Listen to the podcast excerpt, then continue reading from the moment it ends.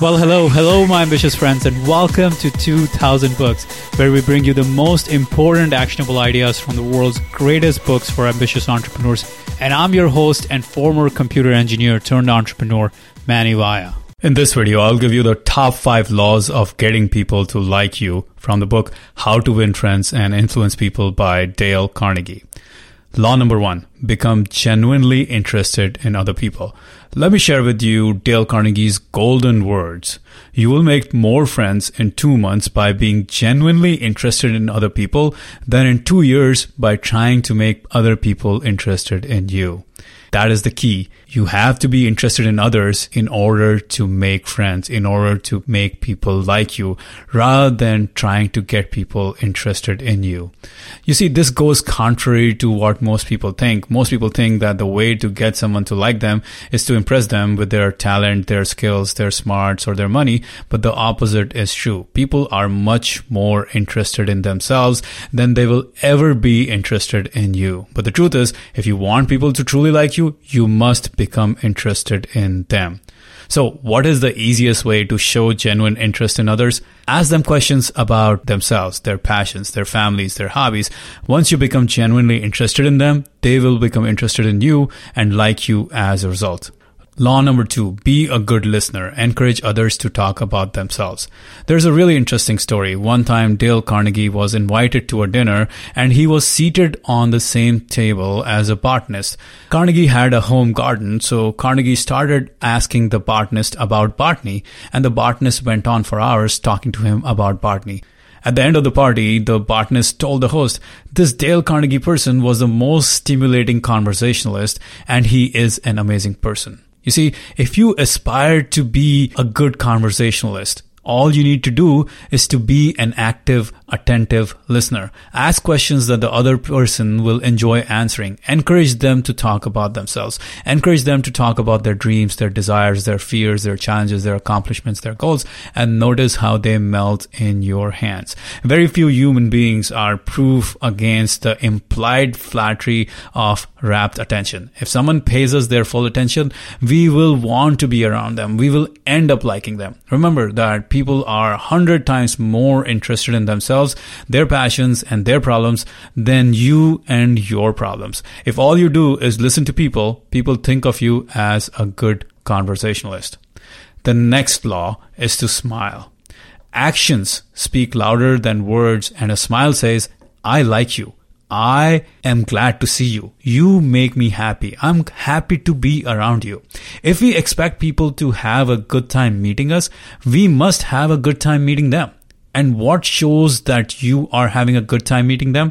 Well, your smile is the easiest external indicator to show people, I'm enjoying spending time with you. I like you. Now, what if you don't feel like smiling? You have to force yourself to smile. William James, the great psychologist, said, actions seem to follow feelings, but really actions and feelings go together. By regulating the action, which is under direct control of will, we can indirectly regulate the feeling, which is not. Thus, the sovereign voluntary path to cheerfulness is to sit up cheerfully and to act and speak as if cheerfulness were already there. You see, just the act of smiling changes everything because as William James said, your actions change your feelings.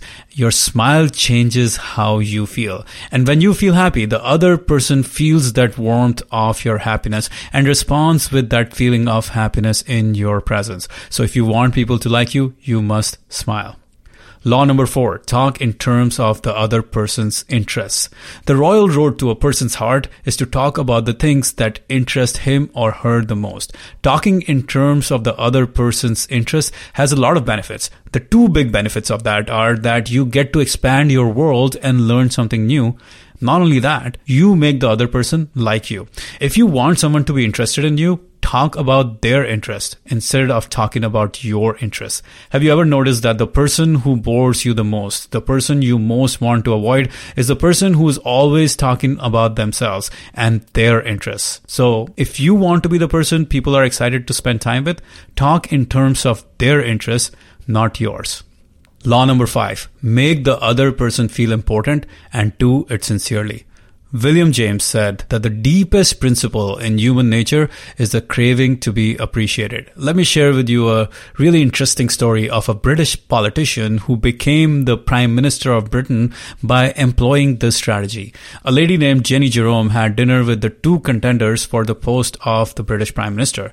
By the way, Jenny Jerome wasn't an average woman. She was the mother of Winston Churchill. A reporter asked her about her impressions of the two contenders.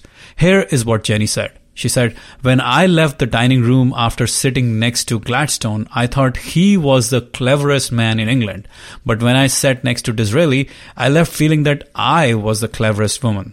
Now, why was that the case? Well, while Gladstone was witty and smart and showed it off in the conversation, Disraeli asked her questions. He got to know her and made her feel important and special. And that is the reason why Benjamin Disraeli beat William Gladstone and became the British Prime Minister. You see, the desire to feel important is one of the most fundamental urges of human nature. Almost everyone considers themselves important. Very, very, very, very important. And the surest way to a person's heart is to make them feel important in your presence. We've all heard about the golden rule. The golden rule says, do to others as you would have them do to you. So, what do we all want? We all want recognition. We all want the feeling of importance in our world. We want the approval of those who come in contact with us. So, given the golden rule, what should we do? Well, we need to give to others what we want the most, and that is recognition, importance, and approval.